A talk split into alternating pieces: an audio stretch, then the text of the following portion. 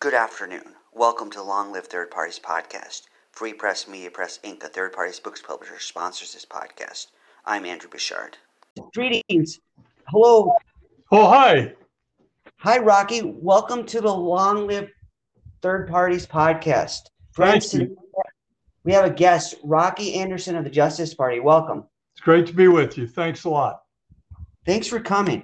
Let's get started by you kindly giving us an introduction to who you are.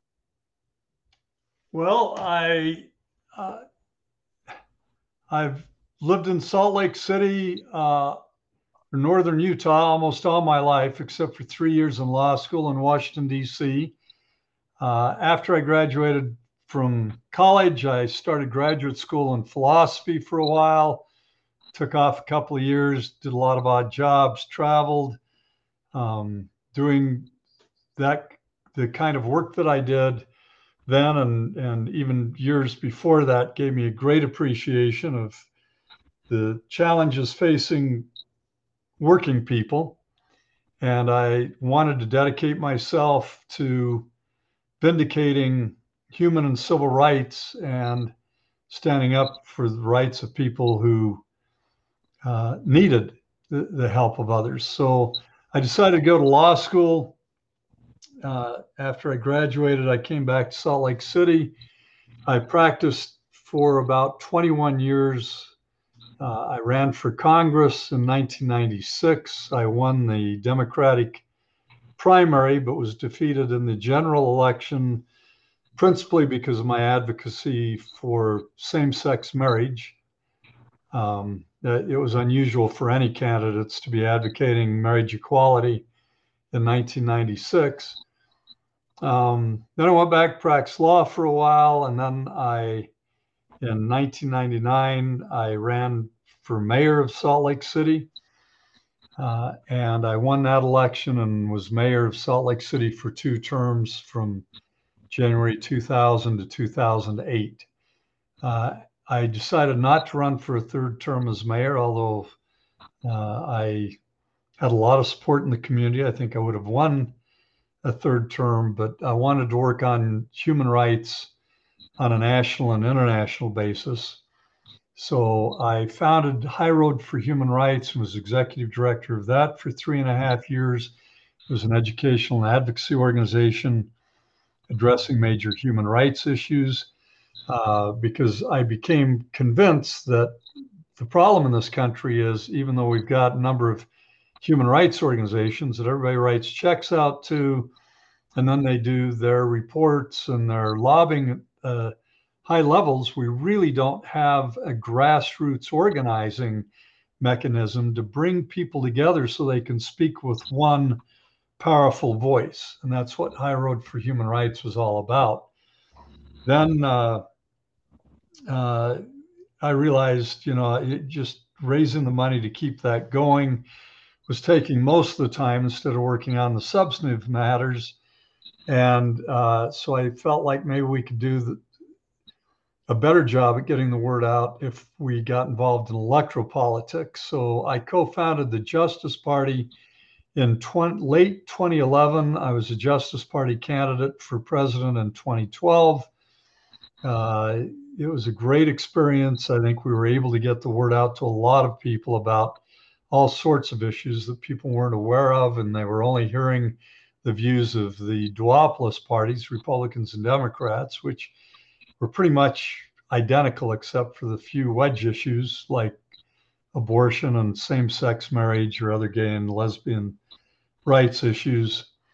Uh, but on the whole, we didn't see much difference between those two parties. We weren't seeing any effective action on climate change. Foreign policy was just about the same. I don't think we ever would have been in Iraq if it hadn't been for cowardly Democrats like Hillary Clinton and John Kerry, who were actually making the case uh, for Bush's efforts to illegally and dishonestly invade and occupy that country. So, uh, anyway, after 2012, the party stayed fairly active, but didn't run any more candidates. We did endorse Bernie Sanders at one point.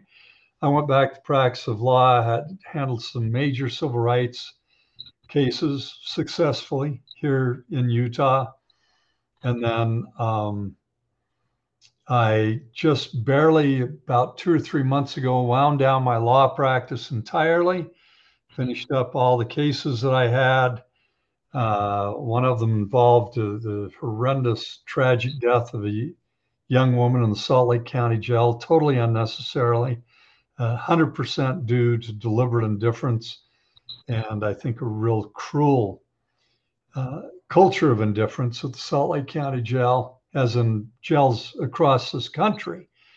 Um, and then I have dedicated myself to doing the organizing work, which is a lot to get a political party going. So we're reviving the Justice Party.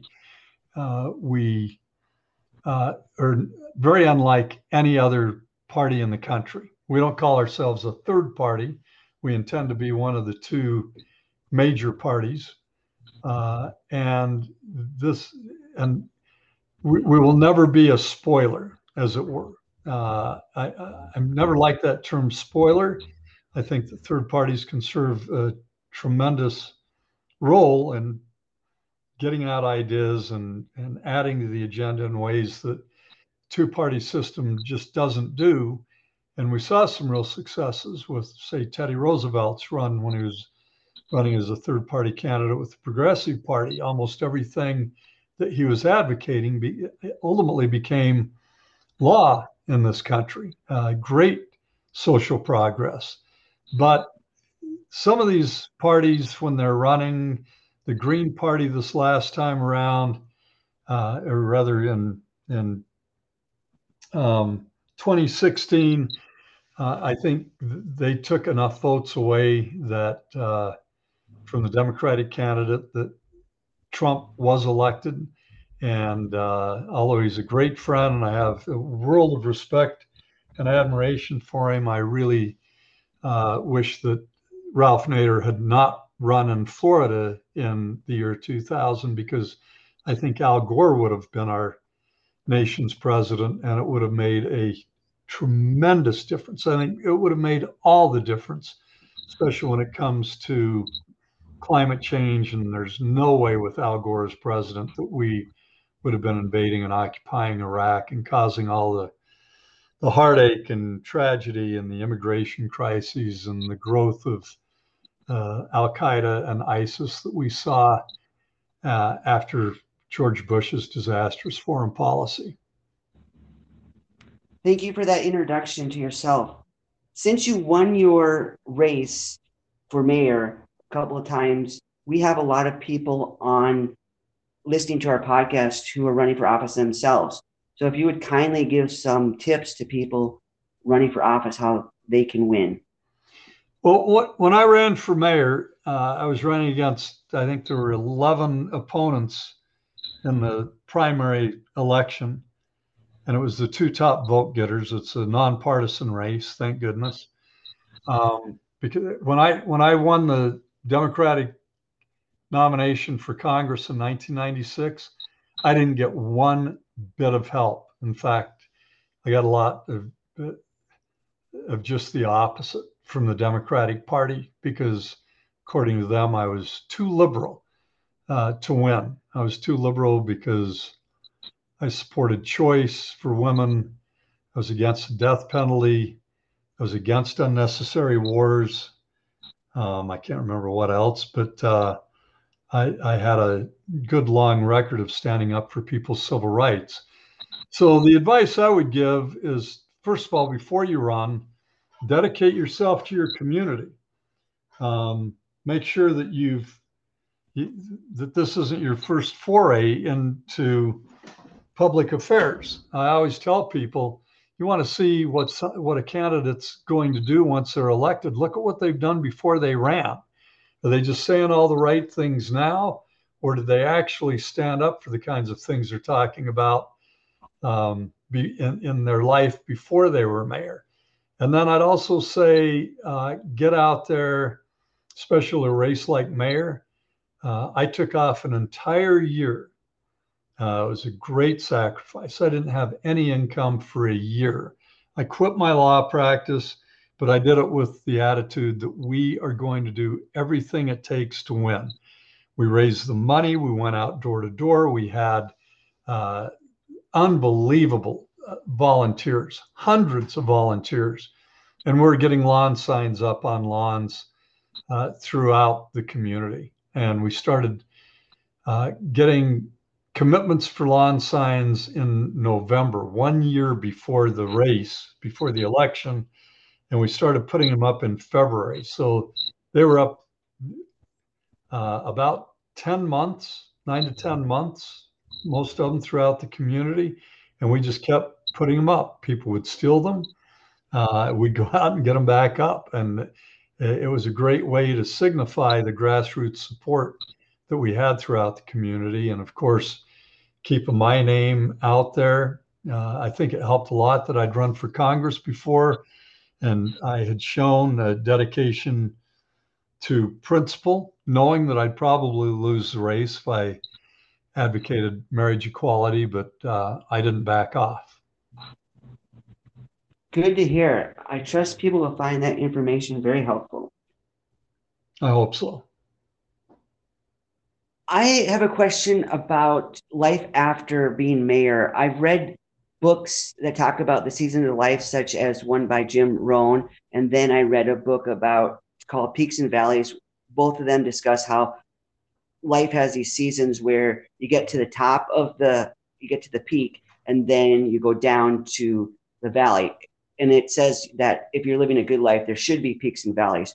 So after you reach the peak of mayor how did how did you deal with life after coming out that peak um, i don't consider that the peak of my life i considered uh, the work I did at High Road for Human Rights uh, as important, if not more important. I considered the work I did as a practicing lawyer, primarily in the area of civil rights, um, as important. Uh, I've always found, I mean, I've always worked really hard, and, and there have been huge personal sacrifices that came along with that. But um, I've also found tremendous rewards in doing the kind of work that I felt protected the rights of other people and advocated for the public interest. So no matter what I do, whether it's in electoral politics, whether it's in my community volunteer involvement, I, I almost always was on at least one nonprofit board in my community. Um, we can all find ways that we can help. Anybody that thinks that the peak of somebody's life is an elective office, uh, I kind of have to wonder what happened in that person's life if that's the peak. Because, uh, I mean, it, it, I loved it. I loved what we were able to get done, but it's it's not the end all and be all. You you can get a lot done in your neighborhoods, in your local communities, in your state, and even on in terms of national politics, if you go out and uh, figure out a way to to make a difference in the best way possible. When I was uh, just a few years out of law school and had a young family, I read about the United States efforts to overthrow the Sandinista government in Nicaragua after Sandinistas had overthrown the Somoza regime a brutal regime sponsored by the United States for many years. And I just learned everything I could about it. I took two different groups, organized them to go down so we could see for ourselves what was happening in Nicaragua. I ended up debating foreign policy, experts from the State Department uh, in foreign policy conferences, and I even debated the commander in chief of the Contras two different times. Uh, and people say, well, how, how did you get involved in that? Well, you just get involved. You, you figure out how to make a difference and there's nobody's going to hand it to you on a silver platter. Go figure out for yourself how you can best dedicate yourself to the cause of, of justice for people, whether in your own community or halfway around the world, and get to work because, as far as I know, we only have this one life And at the end of my life, I want to be able to look back and say I did absolutely everything that I could and that I'd made a real difference. Sounds good. Kindly talk about the Justice Party's platform. Um, you can see, uh, and I urge all your listeners to look at our website. It's at uh, justiceparty.us. And there we have uh, our vision and mission statements, as well as our goals, objectives, and core values. And that should tell you just about everything you need to know about the Justice Party. And it'll also show, it, it will disclose the vast difference between what the Justice Party is doing and what it intends to do, and how that's distinguished from every other political party in this country. Okay, sounds good. We can direct people to visit your website. But I'm happy to talk about uh, different areas of, of, interest and emphasis. We we basically have three pillars that we group most of the issues under, and that is social justice, economic justice, and environmental justice. Uh, in the area of environmental, uh, the other thing that you'll you'll see if you look at our uh, our steering board members is that these are people who aren't just getting involved in electoral politics to be involved or because they've got some burning interest now. These are people who have dedicated much of their lives, if not most of their lives, to these same issues. These these people are the real thing. They are genuinely not only concerned, but they've been taking action. They've shown their dedication to these issues, and uh, that's why we've come together to provide this opportunity for the people of this country to take a different route because we know that as long as the duopoly parties, that is the Democrat, Democratic Party and the Republican Party, and they are a duopoly. They they have absolutely done everything they can to exclude everybody else from uh, restricting ballot access state by state to excluding anybody from the presidential debates and, and, they took over the debates, by the way. They hijacked the presidential debates from League of Women Voters solely because League of Women Voters were allowing third party candidates to join the, the two major party candidates on the stage so that people would hear something different, hear a different approach, maybe get different uh, issues or positions in the public mind like Ross Perot did. Uh, nobody was paying attention to deficits and, and the federal budget or the health of Social Security and Medicare uh, l- like they did after Ross Perot got involved. As I said, uh, Teddy Roosevelt made a huge difference with uh, old, he advocated old age pensions, which now is Social Security. He advocated a 40 hour work week. He advocated age restrictions for the workplace. Um, it, then we saw these kinds of things happen. But if you're going to exclude those voices, you're going to preclude that kind of very positive impact from third party candidates. And that's exactly what the, the two duopolis parties did when they hijacked the presidential debates away from the League of Women Voters.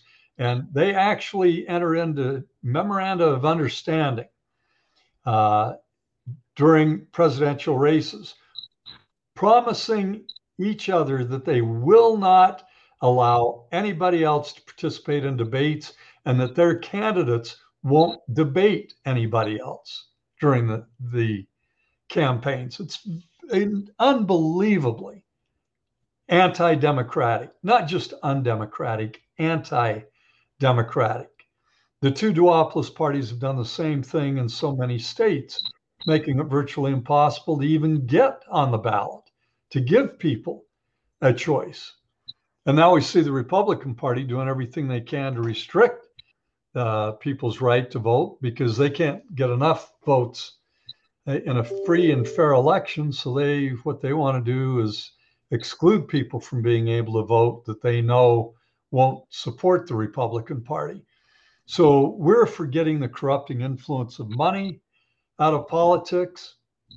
We are absolutely in favor of a universal health care system so that we can join every other nation in the industrialized world in making essential health care a right for everyone. And we could do that and save uh, half the cost. The, per capita, the cost of health care in the United States is double the average of the cost of health care in the rest of the industrialized world. And in the United States, we have worse outcomes. For instance, we've got far worse rates of infant mortality and maternal mortality than almost every other country in the industrialized world. And that is simply because people that can't afford health care coverage in this country don't have the access to health care and pre especially prenatal care. So we're we're talking about the kinds of things that will will further the public interest so that we're not seeing all these elected officials just acting like they're on retainer with the largest campaign contributors. And of course, climate change, uh, effective action finally is an existential issue, as is nuclear disarmament. And uh, a lot of us, uh, for instance, I've been working on climate issues aggressively for probably over 25 years. Um, I've been a real critic of the messaging by a lot of these environmental organizations. They've utterly failed in their messaging because they have not gotten across the urgency. I mean, just the word itself, climate change, I normally don't use it. I use climate crisis, climate catastrophe, climate chaos. Climate change is such an innocuous word. It's like, you know, we go to Hawaii for climate change. Um, we, we just we just need to take a whole different approach to, to these kinds of issues that are, are impacting everybody. And with the Justice Party, we're, we're way different than like what we hear out of the Republicans and the Trumpists that it's USA number one and it's all about the United States. To us, it's all about our world. And it's also not just about us, those of us who are living now and who can vote. It's about those who come after us and building a better, safer, more sustainable planet. That sounds good. So, do you have any podcast recommendations for our audience? Um, you know, I I hear some really good podcasts once in a while. I'm I'm sorry, I don't I can't think of any that I'd recommend for the audience. And I I really have spent I spend every day, every minute of every day right now, just getting the Justice Party up and going and, and haven't heard a lot of podcasts, but I think they serve such an important purpose. Uh, you know, you, it's wonderful when you see people instead of just listening to music or playing games to actually listen to podcasts so they can become informed about what's going on in the world. So I commend you for doing what you're doing and helping get the word out. And you know, how many people other than your listeners even know about the efforts that are being made to revive the Justice Party? So how can our listeners out there support the Justice Party? You already mentioned we people can visit your website. Is there anything else they can do to support the party? Yes. Please become a member. And becoming a member doesn't commit you to do anything. It doesn't cost you anything.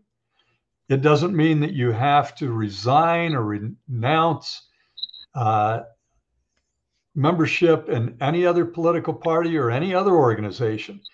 If you're a Democrat, you can stay a Democrat. If you, but but if you believe in what we're trying to do so that you can help us build over time and put the pressure on the duopolis parties to bring about the kinds of changes that are so clearly in the public interest, then please join the Justice Party. And if you go to justiceparty.us, uh, there's a button right at the top of the home page about becoming a member, joining in our efforts, and then also please make a contribution, even if it's a small one.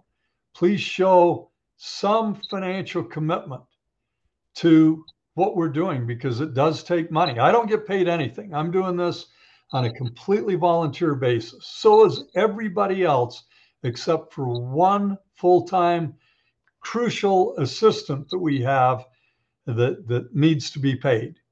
But other than that, we've done everything uh, free of charge.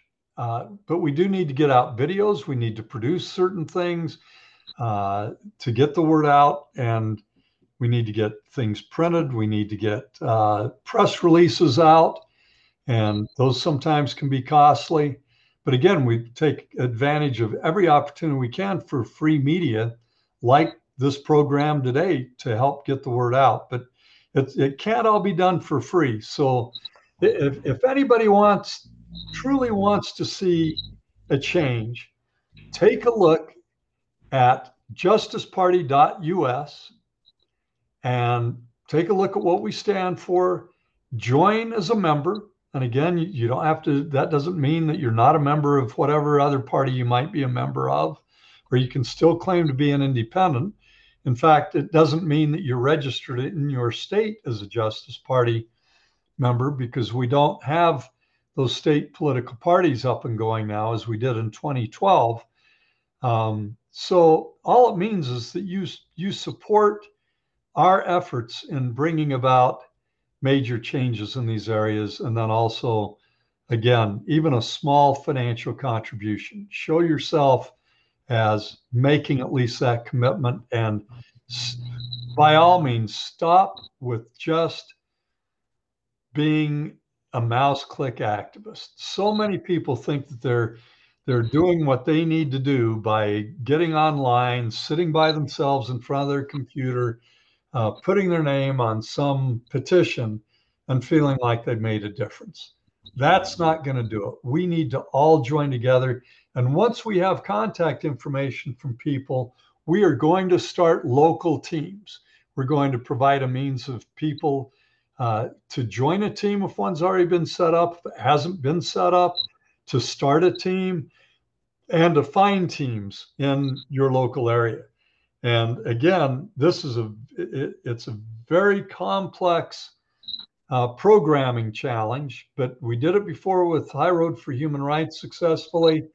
I think it's an amazing means of making the Justice Party not just a, a, a political electoral party, but also a party that is helping organize and promote mass movements because it really is only through movements of a lot of tenacious people on a sustained basis that we see major social change in this country. When you look back at it, it wasn't who we elected that made the changes, it was the people who were out in the streets uh, fighting against slavery, fighting for women's suffrage, fighting for the civil rights movement, fighting for the early environmental movement, fighting for the labor movement that brought about so many great changes.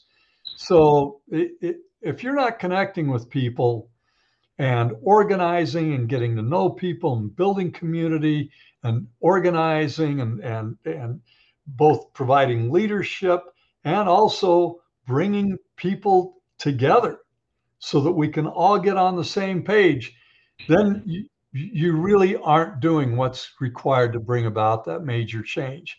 These these people that have so much money, the fossil fuel companies, the big pharmaceutical companies that are just completely screwing people left and right in this country with their excessive prices, uh, way higher than in any other country in the world. Uh, the, the health insurance industry, which is the greatest parasite uh, precluding so many people from getting essential health care and ripping off uh, about half of what should be our healthcare dollars for this parasitic system that really doesn't add anything. And we know that because these universal healthcare programs in other countries have been so successful. Also, look at the, these for profit colleges uh, ramping up tuitions, getting students to take out loans, and then they're going to carry this enormous debt all their lives, not be able to buy their own homes, not be able to help their own children get a college education or, or, training later in life because they've got this horrendous debt that follows them forever. And it was people like Joe Biden that fought in Congress to make that debt non dischargeable in bankruptcy. Absolutely shameful. Uh, other nations in the industrialized world, they value education. They provide a means for equality and educational opportunities.